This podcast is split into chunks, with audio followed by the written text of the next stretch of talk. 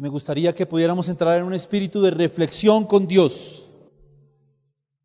Que puedas traer tu vida delante de la presencia del Señor y decirle, amado Jesús, hoy vengo a este lugar a buscar de ti, a buscar de tu presencia, lo que tú tienes para mi vida. Y dentro de esa reflexión que pudieras meditar por un par de segundos en la presencia de Dios, ¿dónde estás ubicado en este momento de tu vida? En el hoy, en este tiempo. ¿Será que si lo piensas, estás en el centro del propósito de Dios? Hay algo que está en la Biblia, un lugar que se llama la tierra prometida. Me gustaría que pensaras por un par de momentos, de segundos, para ti, ¿qué es esa tierra prometida? ¿Cuál es la tierra prometida en tu vida personal? Como cristianos, el Señor nos llamó a tener un norte en la vida, un puerto de destino. ¿Cuál es ese puerto? ¿Hacia dónde estás caminando? No podemos vivir en el día a día, en la cotidianidad, sin entender qué es lo que pasa en nuestra vida, dónde nos llamó el Señor. ¿Qué estamos haciendo? ¿Por qué trabajas? ¿Por qué haces el ministerio? ¿Por qué lideras una casa? ¿Por qué vas a la universidad, al colegio? ¿Por qué te esfuerzas todos los días? ¿Cuál es tu tierra prometida? Y ahí delante de la presencia del Señor me gustaría que tú mismo respondieras esta pregunta que hoy te hace el Espíritu Santo. ¿Estás en este momento en la tierra prometida?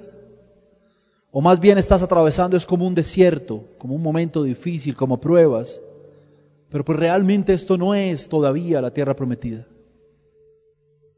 Y hoy, Señor, yo te pido que tú traigas una palabra a este lugar, a esta iglesia, que nos ubique en ese propósito y en ese destino, en esa tierra a la cual tú nos quieres llevar a todos y nos permitas entender el rumbo que debe tomar nuestra vida. Bendigo, Señor, a esta ciudad, bendigo, Señor, a esta iglesia. Bendigo a cada familia que está aquí representada. Para ti es la gloria y la honra en Cristo Jesús. Amén y amén. ¿Qué tal si empezamos dándole un aplauso al Señor? Así bien fuerte.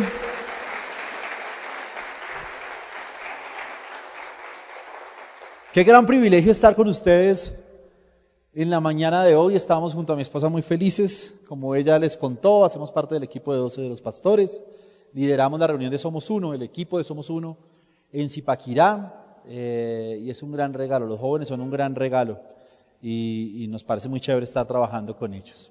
Quiero hacerles una pregunta aquí como para entrar en confianza con ustedes.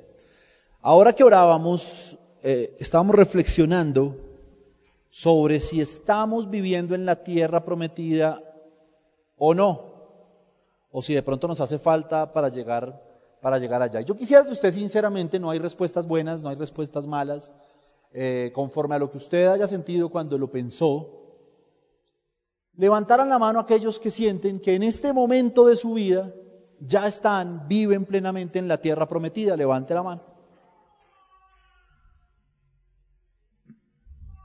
No me dejen morir. ¿Ok? ¿Está bien? No la levantó nadie, pero va a hacer el ejercicio a la inversa, igual lo voy a hacer. Ahora levanten la mano aquellos que sienten que aún hacen falta cosas que usted en este momento de su vida todavía no está viviendo en la tierra prometida. Levante la mano. Ok. Tengo que hacer una tercera pregunta. Los que no levantaron la mano, más o menos, ¿dónde están? ¿Están en un limbo? No, se hallan, tienen una crisis existencial. Ok. La tierra prometida es un concepto que hace parte de la cultura judeocristiana. Todos los pueblos judeocristianos occidentales creen, independientemente de que sean católicos, cristianos, eh, luteranos, adventistas, bautistas, lo que, lo que sea, en el concepto de la tierra prometida, porque es un concepto además muy bíblico y que aparece en la Biblia casi que desde el mismo Edén, que luego se traspasa la promesa a Abraham, a sus hijos, a los hijos de sus hijos. Pero llegamos a un momento que es el momento fundacional, constitucional del pueblo de Israel. Nuestra vida, compañeros, es, una, es un paralelo con lo que sucedió en los tiempos del Éxodo, ¿sí o no? Entonces, ahora el 26 de marzo, el pueblo de Israel celebraba la Pascua y a partir del 27, los siete días de los panes sin levadura. La Pascua en nuestra vida tipifica lo que Jesús hizo en la cruz del Calvario. Recuerden ustedes que el pueblo de Israel en tiempos de la Pascua lo que celebra es que el sacrificio de ese cordero perfecto, cuya sangre se tenía que verter en el lebrillo y con un hisopo se empapaban los muros y los dinteles de las puertas de las casas para que el ángel de la muerte no entrara.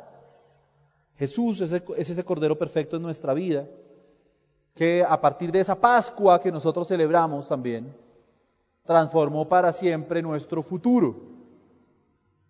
Y luego el pueblo de Israel salió al desierto y atravesó un duro desierto para llegar a un lugar después que se llamaba la tierra prometida.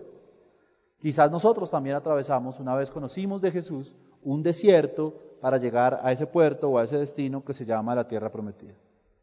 Tengo una misión de parte de Dios y es hacerle entender a usted hoy y que todos entremos en ese espíritu. ¿Qué es la tierra prometida y si realmente estamos allí o no. Y si no, ¿cuánto nos falta para llegar? Hay dos cosas, digamos que hay un cuento de hadas sobre la tierra prometida. Una visión muy positiva, que yo sé que a todos nos va a gustar. Se la voy a leer. Está en el libro de Deuteronomio capítulo 8, verso 7. Deuteronomio 8, 7. Hágase una idea ahí mientras yo le voy leyendo de cómo es esta tierra. Dice, porque Jehová tu Dios te introduce en la buena tierra, tierra de arroyos, de aguas, de fuentes y de manantiales, que brotan en vegas y en montes, tierra de trigo y cebada, de vides, higueras y granados, tierra de olivos, de aceite y de miel, tierra en la cual, escucha esto tan bonito, no comerás el pan con escasez, ni te faltará nada en ella tierra cuyas piedras son hierro y de cuyos montes sacarás cobre.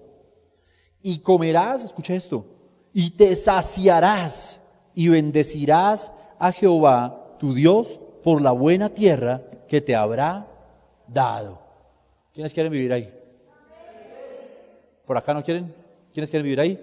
Levante la mano. Amén. Todos queremos vivir ahí, ¿sí o no? Qué tremendo esto que dice. Seguramente, mire, yo no sé usted en qué condición vino hoy. Mi mamá decía algo que es muy cierto y es nadie sabe con la sed que otro bebe. Venimos a la iglesia y muchas veces no sabemos el que está sentado al lado de nosotros realmente por qué situación está pasando. Seguramente muchos de nuestra vida de fe hemos tenido que pasar por comer el pan con escasez, sufrirla. Seguramente te estoy hablando a ti, a muchos que están aquí sentados, y que me entienden lo que es no poder llegar a fin de mes, tener que tasar la comida de los hijos, porque no alcanza.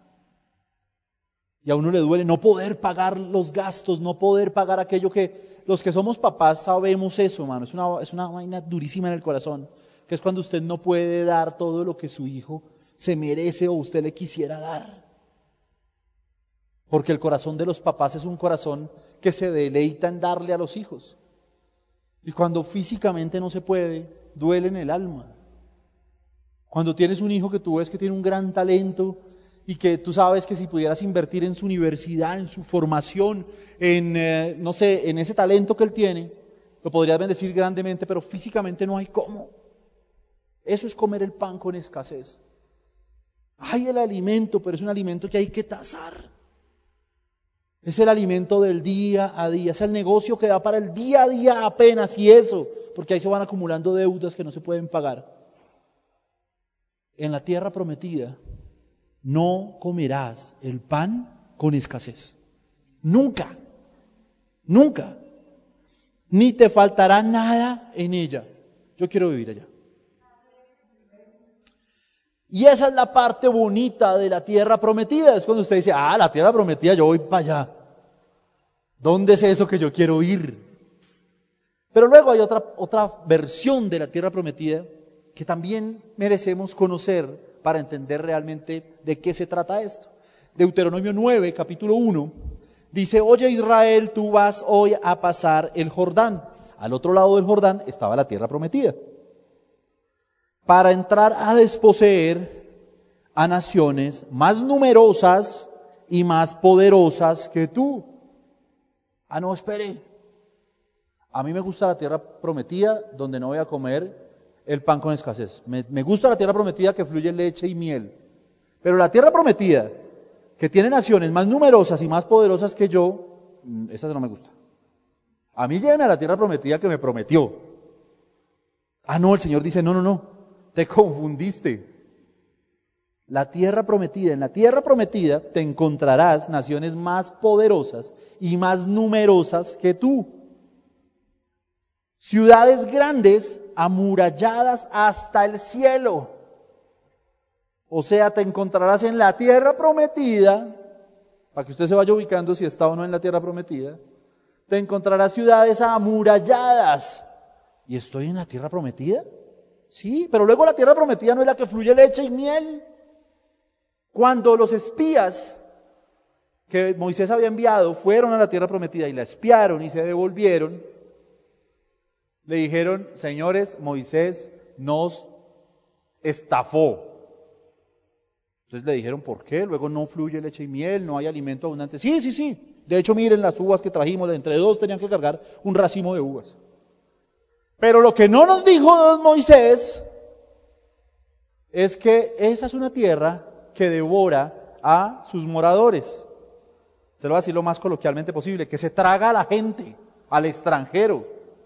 Y donde hay unos manes que son tres veces más grandes que nosotros y que inmediatamente entremos a esa tierra, nos van a aniquilar. Todo el pueblo, por supuesto, decayó en su ánimo, dijo, venga Moisés, y entonces termina diciendo el, texto que le estoy leyendo en Deuteronomio 9, el verso 2. Un pueblo grande, o sea, atrás de todo el panorama que pintaron, dice, y allá adentro, en la tierra prometida, hay un pueblo grande y alto, hijos de los anacenos, de los cuales tienes tu conocimiento, y has oído decir, ¿quién se sostendrá delante de los hijos de Anac? O sea, había un pueblo que el decir de todos los que había ahí era, ¿quién va a poder hacerle frente a ese pueblo? ¿Y dónde estaba ese pueblo? En la tierra prometida. ¿Sí o no que ahora le da uno un nuevo panorama de lo que es la tierra prometida? Empezamos a, a descubrir características nuevas que tiene. Quizás no nos gusten tanto, pero uno como cristiano tiene que escudriñar la palabra y entender realmente qué es cada lugar espiritual. Y hoy le estoy contando ¿Cuál es ese lugar espiritual que usted y yo conocemos como la tierra prometida? Y que hasta hoy quizás ha sido un cuento de hadas. Hoy vamos a intentar entender lo que significa vivir allí. Ya Jesús pagó la Pascua, ya Jesús eh, pagó el precio, ya usted tuvo un tiempo de desierto y ahora está en este lugar en el que por lo que me di cuenta, muchos de ustedes no saben si viven o no, si están o no en la tierra prometida. Hoy vamos a descubrir entonces dónde estamos. Y aquí le voy a dar un gran secreto y creo que es el centro, la nuez de este mensaje. Deuteronomio verso, capítulo 8, verso 1 dice lo siguiente. Necesito toda su atención. Cuidaréis de poner por obra todo mandamiento que yo os ordeno hoy, para que viváis y seáis multiplicados. Y escuche estas dos palabras, y entréis y poseáis la tierra que Jehová prometió con juramento a vuestros padres. Y aquí el Señor me daba el gran secreto de nuestra relación con la tierra prometida. Hay dos verbos aquí. Un verbo es el verbo entrar. Entrar es una cosa.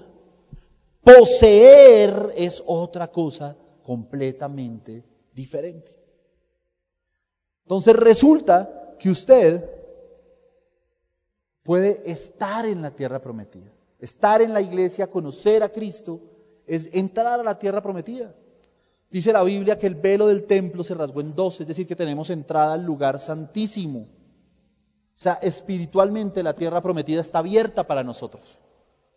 Pero una cosa es entrar y otra, poseer. Otra poseer. Poseer implica desafíos. Y el hombre que lideró esa conquista fue Josué. Todos lo sabemos, conocemos la historia de, Josué. Josué es el hombre que Dios escoge para esa gran misión. Y entonces murió eh, Moisés y llamaron a Josué y le dijeron, Josué, te tengo la misión de entrar a la tierra prometida. Lo que esperaron por 40 años. Y entonces Josué eh, llega y contrario a lo que todo el mundo puede pensar, un pueblo que vagó 40 años por el desierto, sin, al parecer sin rumbo fijo, por fin llegó a la tierra prometida. ¿Qué creería uno que iba a pasar en ese momento si uno hubiera escrito esa historia? No sé, hubieran hecho una fiesta, hubieran puesto unos festones que dijeran, bienvenido pueblo de Israel. Y la gente iba a aplaudir a Josué cuando entraba a esa tierra. Y iban a empezar, iban a abrir la boca y la leche y la miel les iba a caer. Pero en cambio, llaman a Josué y le dicen, Josué, le estaba esperando que le dijeran, bienvenido, llegó la hora, es tu tiempo, te felicito. Le dicen, Josué, esfuérzate y sé valiente, porque lo que viene es candela. Lo que viene es duro. Y Josué pudo pensar, pero luego lo que viene no es la tierra prometida. No es lo que soñábamos tantos años, no es lo que estábamos esperando. Y le dicen, no, esfuérzate y sé valiente. Y se lo repiten además, ¿no? Mira que te mando que te esfuerces y que seas valiente. No quiero que pienses que el reto que viene es fácil. No quiero que decaigas cuando se te aparezca el primer obstáculo, porque en la tierra prometida, no en el desierto, en la tierra prometida a la que vas a entrar, necesitas esfuerzo y necesitas valentía. Esto es para machos. Y vengo voy a decirte a este lugar, esto es para machos. No te creas el cuento que te vendió la religión, de que las cosas de fe son cosas que suceden con el chasquear de los dedos, que un ángel va a venir y te va a traer las cosas. Eso no es bíblico. Lo bíblico es decirte hoy, esfuérzate y sé valiente. Tengo una buena noticia, el Señor va a ir contigo en la conquista. No estás solo, no estás desarmado, eh, no vas a ir sin un equipo, no te mandó el Señor a como hágale ahí, sálvese quien pueda. Pero en la tierra prometida, en la tierra que Dios tiene para ti, habrán gigantes. Hay un pueblo más numeroso y más grande que tú. Y tienes que tenerlo claro para que no te frustres en tu vida, en tu vida de fe. Porque hay quien dice, llevo tantos años en la iglesia y ¿por qué no estoy en la tierra prometida? Viejo, porque estás hace rato, pero apenas entraste, todavía no posees la tierra. Entrar, el Señor te dio la entrada en la cruz del Calvario. Poseer depende de la calidad del guerrero. Depende de si estás preparado para esa vuelta. De si tienes la tenacidad para eso. Yo quiero compartirte unos pasos, eh, un mensaje enfocado en que puedas entrar y entender qué significa entrar a la tierra. Eh, y lo primero que, que encontraba yo en la palabra es enciende la luz. Lo primero que tienes que hacer para conquistar, para poseer la tierra, es encender la luz. Es muy difícil hacer una misión, cualquier misión a oscuras. El Salmo 119 dice, lámpara es a mis pies tu palabra y lumbrera a mi camino. ¿Sabe lo primero que usted necesita para realmente poseer la tierra? Es sumergirse en la palabra de Dios. Es ir a esa conquista con la lámpara encendida. Encienda la luz de su vida. Usted tiene una gran ventaja que no tiene el resto de los seres humanos. Y es que usted conoce la palabra de Dios y conoceréis la verdad y la verdad os hará libres. Usted tiene el arma más poderosa en sus manos si la tiene ahí su Biblia o si tiene su celular o donde la tenga, yo tengo mi iPad de la Biblia. Entonces la Biblia es algo que uno va caminando y va alumbrándose así, va alumbrando. Y entonces cuando va a tomar una decisión dice, aquí no veo bien, voy a leer y voy a alumbrar este camino para entonces tomar una buena decisión, para no embarrarla. Porque si usted entró a la tierra prometida, pero sigue caminando sin la luz, sin la lámpara, pues se va a seguir tropezando, va a seguir haciendo negocios chimbos va a seguir fallando. Usted necesita la Biblia. Y le voy a decir algo con mucho cariño, que es justamente lo que dice esta palabra. Cuando Josué le dijeron, te toca, esfuérzate, sé valiente, vas a entrar. Fíjese el primer o el segundo consejo que le dan a Josué. Josué 1.8. Lo llaman y le dicen, mire Josué, nunca, escuche, diga nunca, nunca se apartará de tu boca este libro de la ley, sino que de día y de noche meditarás en él, para que guardes y hagas conforme a todo lo que en él está escrito, porque entonces harás prosperar tu camino y todo te saldrá bien. Nunca se apartará de tu boca. Voy a decir algo con mucho cariño, pero se lo digo de parte de Dios. La Biblia, la relación con Dios a través de la Biblia, es algo de todos los días. Esa es la razón, y eso es lo que le quiero decir con cariño, por la cual el dominguero que viene los domingos a la iglesia se sienta y piensa que aquí está recibiendo la palabra que lo va a durar toda la semana, solamente puede, tiene derecho a entrar a la tierra, pero nunca a poseerla. Porque para poseer la tierra nunca se apartará de tu boca ese libro de la ley. Tendrá que hacer parte de tu cotidianidad. Y cuando vas a hacer un negocio, tendrás que ir a la Biblia. Y cuando te guste si eres soltero, una niña, y le quieras echar los perros, tendrás que ir a la Biblia.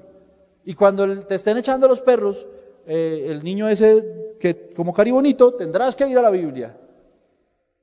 Porque entonces se alumbrará tu camino y empezarás a ver que es bonito por fuera, pero por dentro está podrido. Y eso solo lo va a hacer la luz, la luz de la palabra. Ese negocio que parece tan atractivo y que te metiste y de pronto me copias a lo que te estoy diciendo y alguien ha hecho un mal negocio, que cuando lo empezó a hacer dijo, uy, ese es el negocio, esa es la tierra prometida. Y resulta que esa tierra prometida no te produjo eh, leche y miel, sino te produjo espinas y cardos y hoy estás endeudado y terminaste una sociedad y te agarraste con tu socio hiciste esa vuelta con la luz apagada. Nunca se apartará de tu boca este libro de la ley. Lo segundo que dice es, sino que meditarás en él de día y de noche. Yo no sé usted en qué medita, qué le quita el sueño. Uno por la noche, cuando va en el carro, van meditando en tantas cosas, ¿sí o no? La señora por la noche está diciendo, ya no me aguanto este chino, no sé qué hacer con él.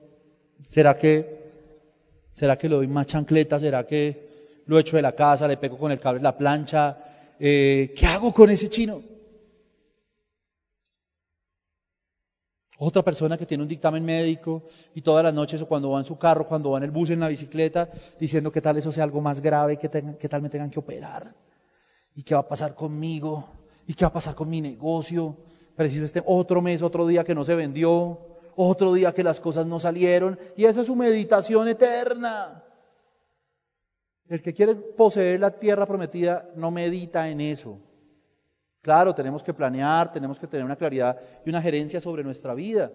Pero el que quiere poseer la tierra medita de día y de noche en la palabra de Dios, en lo que Dios te prometió, en lo que Dios te dijo, en la promesa. Estos días, este fin de semana nos tocó junto a mi esposa Estuvimos el viernes en la noche en las dos reuniones de Somos Uno, entonces preparando la palabra de Somos Uno. Luego eh, ayer compartimos en el curso prematrimonial, que estuvo chévere, y también entonces pensando en los matrimonios. Hoy veníamos para acá, estamos cuadrando el devocional de esta semana porque estamos en una serie en Somos Uno sobre la creatividad, entonces estoy escribiendo un devocional para los chicos. Eh, es una bendición. Literalmente uno medita en la palabra de día y de noche. Todo el tiempo venía, ayer en la noche llegamos a la casa después de, servirle al Señor y yo decía, Señor, mañana, ¿qué quieres que le hable a MCI UAT? ¿Y qué me toca hacer para eso? Meditar en la palabra. Y por eso aquí traigo palabra fresca, no algo ahí que uno leyó en cualquier lado que sí, sino que el Señor le trajo a la vida de uno, pero cuando usted tiene relación con Dios, la palabra está ahí. Y usted la puede tomar y la puede hacer vida. y lo tercero que dice ese pasaje es, para que guardes y hagas conforme a todo lo que en ella está escrito, porque entonces harás prosperar tu camino y todo te saldrá bien. Para que guardes y hagas. Hay una gran diferencia entre meditar en la palabra, leerla, y guardar y hacer. Tiene que acabar con eso que usted ahora que termina esta reunión, atraviesa esa puerta y allí cuando va saliendo, va diciendo, oiga, qué tremenda palabra que compartió ese muchacho. ¿Qué muchacho tan pinta? Uno tiene que echar ganas en la vida. Y qué tremenda palabra. Y cuando vaya y se va dice, uy, el domingo una palabra tremenda. Sí, pues si una palabra tremenda esta o cualquiera en tu vida no genera un plan de acción, un plan de cambio, pues no va a pasar nada. Por eso a Josué le dijeron, le dijeron eso, eso que vas a meditar y eso que vas a leer y eso que vas a escuchar y cuando vas a la iglesia y cuando te predican, es para que guardes y hagas conforme a todo lo que en él está escrito. No dice la palabra que cuando vas a la iglesia o cuando lees, eh, entonces harás prosperar tu camino. No dice que el camino prospera y todo te sale bien cuando empiezas a hacer lo que dice la palabra. Esa es la razón por la cual su libro del devocional, su cuadernito en el que usted hace su devocional, si lo tiene, si no lo tiene, aquí se le está predicando que lo tenga, hágalo esta semana, haga, no se quede escuchando, haga. Su cuaderno del devocional, y ese cuaderno devocional no es para escribir sus memorias y, poner cosas bonitas, sino es, el cuaderno devocional en realidad es un plan de acción. Es un plan de acción. ¿Qué tengo que hacer? Estoy escribiendo en el devocional para los jóvenes justamente eso. Acciones puntuales en tu vida hoy en día. ¿Qué tienes que hacer? ¿A quién tienes que perdonar? Eh, ¿Qué te está diciendo el Señor en su palabra que hagas hoy? Y que mañana, lunes, madrugues a hacerlo. Te pongas paticas a lo que el Señor te pidió. Porque es que el que guarda y hace es el que prospera y todo lo que hace eh, es el que prospera y todo lo que hace le va a salir bien. Es ese. No el que viene a una iglesia y se sienta. Este lugar no es garantía de nada, amigo. No es garantía de nada. Tu vida no va a cambiar porque te sentaste acá o porque estás viniendo o porque te parece lindo el ambiente de la iglesia.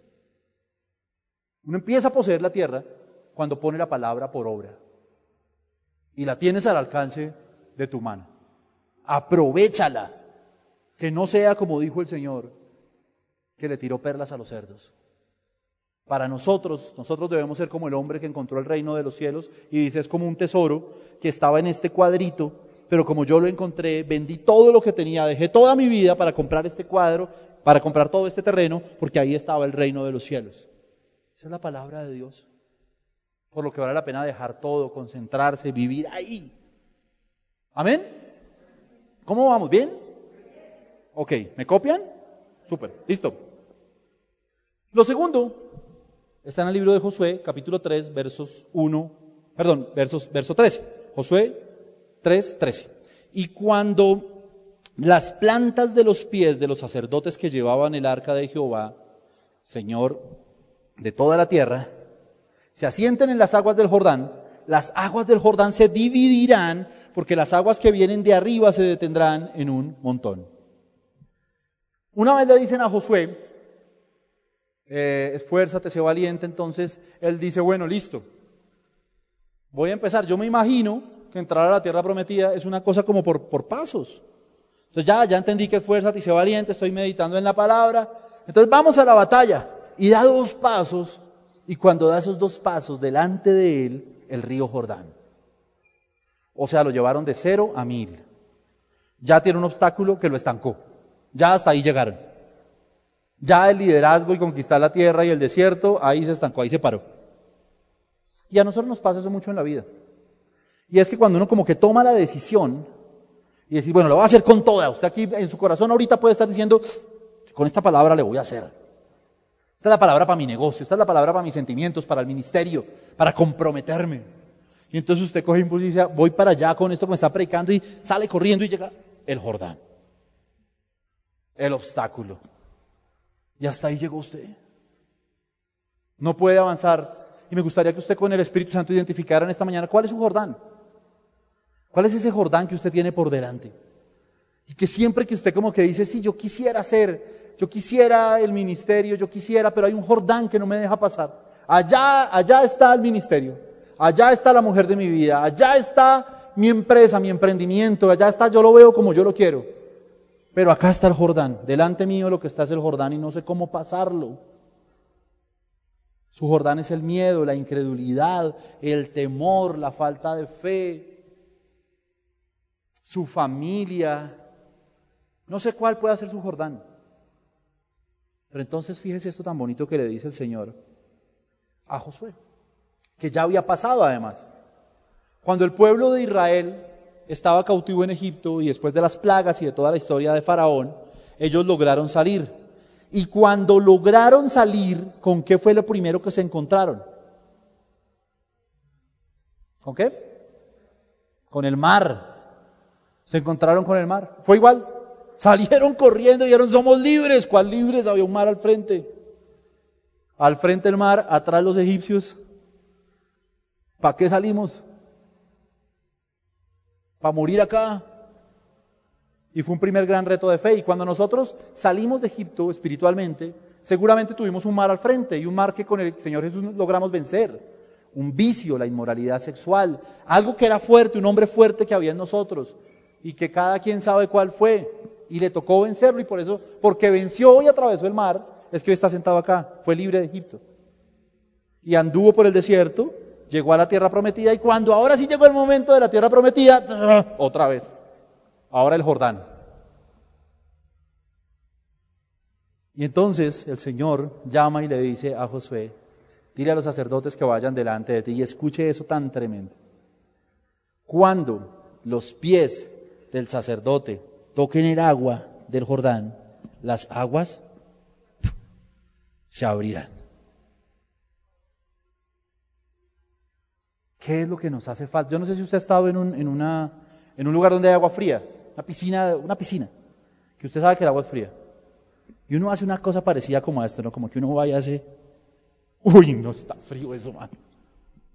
Y uno lo piensa y como que se va y se va a lanzar y dice, no, no, háganle ustedes. A mí está muy frío. ¿Qué es lo más sensato que uno puede hacer cuando hay agua fría? Por lo general, mándese, man. Si usted se empieza, alguna vez se le ha ido, o, alguna, alguien, alguien será muy bravo y se baña con agua caliente, o sea, con agua fría, perdón. Pero cuando no hay agua caliente en la casa, todos hemos vivido esa escena traumática que marcó en nuestro corazón algo tremendo, y es abrir la ducha y que salga esa helada, helada, helada. Y uno hace una cosa que no tiene sentido que es empezar a hacer así y a meter el pie y luego a meter un dedo. Y uno dice, uy, no, papito Dios. Y algunos, hay un mito, eso no, no sé si es cierto, algunos toman la decisión de cerrar la llave y no bañarse. Y se van sin bañarse, de peinarse así rapidito. Con esto le quiero ejemplificar que es que hay veces en la vida en la cual a usted le toca lanzarse al agua. La forma más fácil de atravesar el Jordán es mandando. Se lo voy a decir algo que le dije a la reunión pasada y que quiero que quede en su cabeza. Se lo digo de esta manera para que no se lo olvide. Consejo de parte de Dios. No suena muy espiritual, pero es de parte de Dios. Mójese las patas. Tome la decisión. Tome la decisión. Hay quien dice que el ministerio yo no he podido porque es que intento, llego al borde, pero ay Dios mío, pero no sé cuándo empezar la célula pero será que, pero es que yo no he predicado, pero es que mójese las patas. Llame a unas personas en la sala de su casa, ubique unas sillas, mójese las patas, mójese los pies y aliste la palabra, métase al Jordán. Pero es que si no llegan, ¿qué tal que Enrique, qué tal llegue uno solo? Y ese solo dirá, pero esto qué, este man qué? Esto aquí solo, métase al Jordán. En todas las áreas de su vida. Si Dios le dijo que haga algo, a través de su palabra, mire, no me crea siquiera a mí lo que le estoy diciendo, pero créale a Dios cuando le pida que haga algo. Créale. Y tome la decisión. Y efectivamente los sacerdotes cuando pusieron un pie en las aguas del Jordán, se detuvieron las aguas y el pueblo pasó por lo seco. Y conquistó el otro. Ese Jordán que parecía enorme, que parecía inquebrantable, infranqueable, terminó abriéndose de par en par para que el pueblo pasara por la mitad. ¿Sabe? No es la dificultad lo que usted tiene que vencer. A veces a lo que nos tenemos que enfrentar es a nosotros mismos, a nuestro miedo de comenzar. Para poseer esa tierra que Dios tiene para usted, usted tiene que tomar la decisión de dar ese paso. Ese paso que es chiquito, entre, entre lo seco y lo mojado, es como esta linecita, mano. Pero ese paso que es tan pequeño, para uno es enorme, es, es difícil. Pero cuando tú hagas esto, mira algo tan sencillo en lo físico, pero tan difícil en lo espiritual, que es dar este paso, ahí ocurre el milagro. Porque en realidad lo que Dios está buscando de ti es la actitud de tu corazón, la fe, de que puedas dar ese paso. Le estoy hablando a los emprendedores, le estoy hablando al que tiene una idea de negocio hace rato. Le estoy hablando, ¿por qué no? Al soltero que no se anima. y que está, se la van a volar, viejo. Por no dar ese paso así de chiquito, se la van a volar. Pues no diga que no vine hasta acá a guatear advertirle. ¿Cuál es el Jordán que tienes por delante? En lo ministerial, en la conquista de un sueño, en iniciar un proyecto, en comenzar un proyecto. No sigas posponiendo el paso del Jordán. Le digo algo, si usted va hoy a, lo, que, a lo que llaman Tierra Santa, si usted va hoy a esa región del mundo, el Jordán sigue ahí. Con esto le quiero decir, el Jordán no se va a ir. No es que un día usted va a llegar y, ay, vea, hoy se secó, hoy no hay Jordán, entonces yo hoy sí voy a pasar tranquilo. Eso no va a pasar. Dios puso el Jordán ahí para que lo enfrentaran, tenían que enfrentarlo. Hay cosas en la vida, hay cursos en la vida que usted no puede habilitar. Usted tiene que cursarlos, pasar el examen. Sí o sí tiene que hacerlo. Y si usted está esperando que le quiten eso o que ese obstáculo se, se vaya, no, no lo va a hacer entre las cosas porque Dios quiere que ese obstáculo esté ahí y que usted lo venza.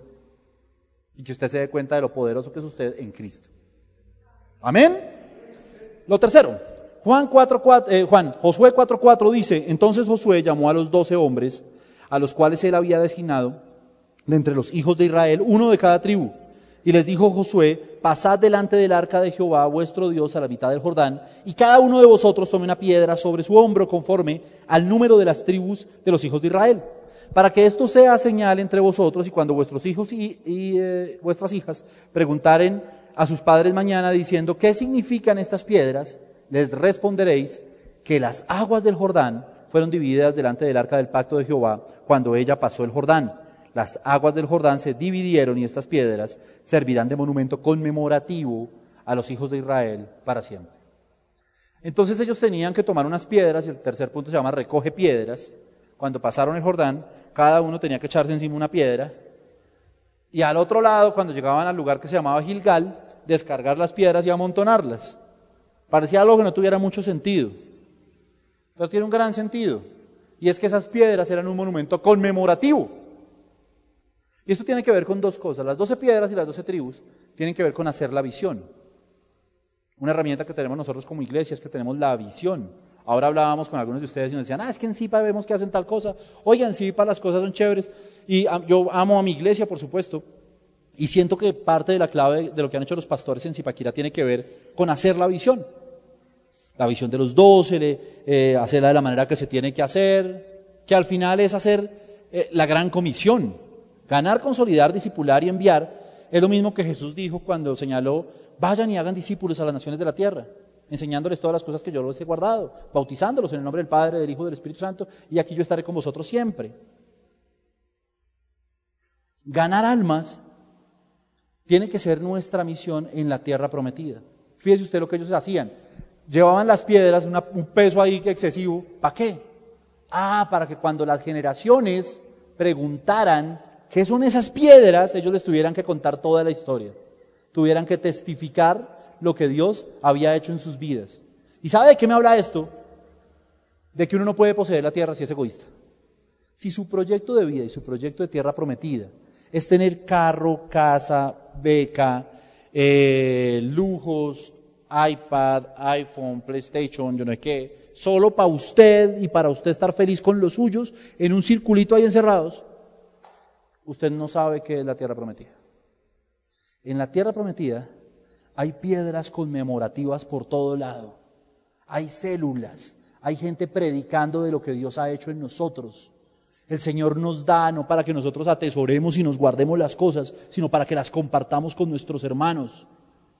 El que no predica, el que no cuenta de las maravillas que hizo Cristo, el que no cuenta a los demás cómo se abrió el mar, cómo se abrió su eh, camino en medio de la dificultad, el que no cuenta lo que el Señor ha hecho por usted, y el que no comparte ese camino de salvación a otros, no es apto para poseer la tierra prometida. Nunca la vas a conocer. Vas a ser un dominguero. Vas a ser un hombre simpatizante de la fe cristiana, pero no vas a ser un conquistador de la tierra prometida. Porque en la tierra prometida se toman piedras, así pesen, se toman piedras para contarle a los demás lo maravilloso y grande que es Jesús y lo que ha hecho en nuestras vidas.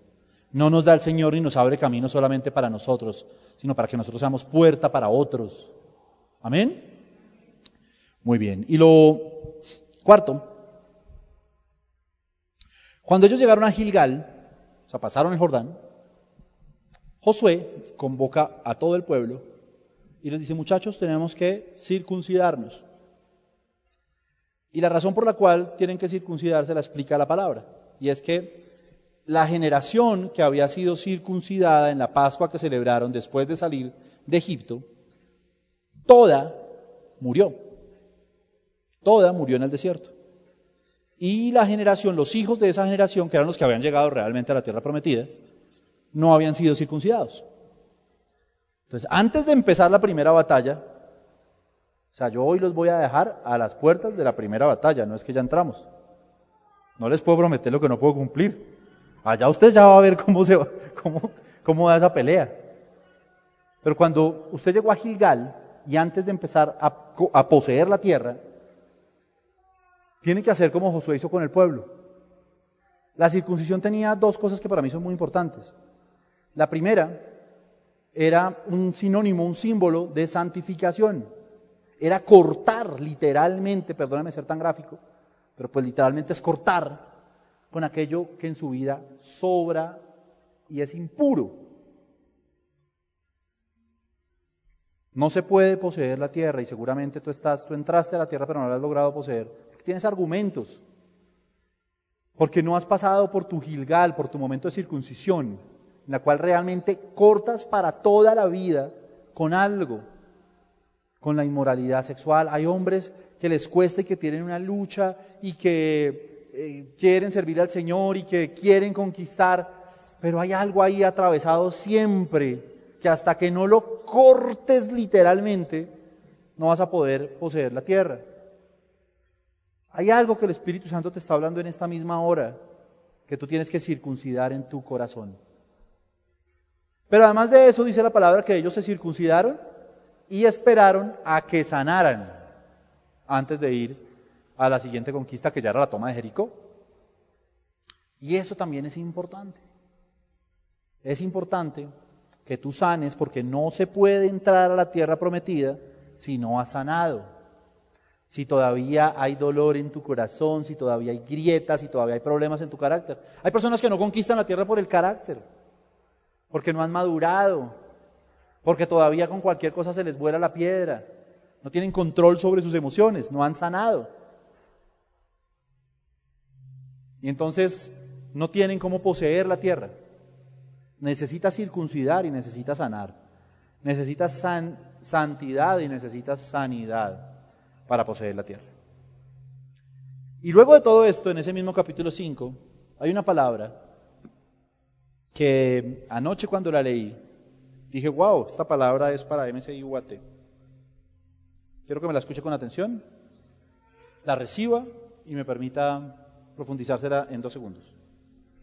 Josué 5.9 en adelante dice, escuché, y Jehová dijo a MCIUAT, hoy, hoy he quitado de vosotros el oprobio de Egipto. Por lo cual el nombre de aquel lugar fue llamado Gilgal hasta hoy. Y los hijos de Israel acamparon en Gilgal y celebraron la Pascua a los 14 días del mes por la tarde en los llanos de Jericó. Al otro día de la Pascua comieron del fruto de la tierra, los panes sin levadura, y el mismo día espigas nuevas tostadas. Y escúcheme esto con mucha atención, sígame con toda su concentración. Y el maná cesó, y el maná cesó el día siguiente, desde que comenzaron a comer del fruto de la tierra. Y los hijos de Israel y la MCI de UBAT nunca más tuvo maná, sino que comieron de los frutos de la tierra desde aquel año. ¿Sabe qué quiere decir eso? Denle el aplauso fuerte al Señor.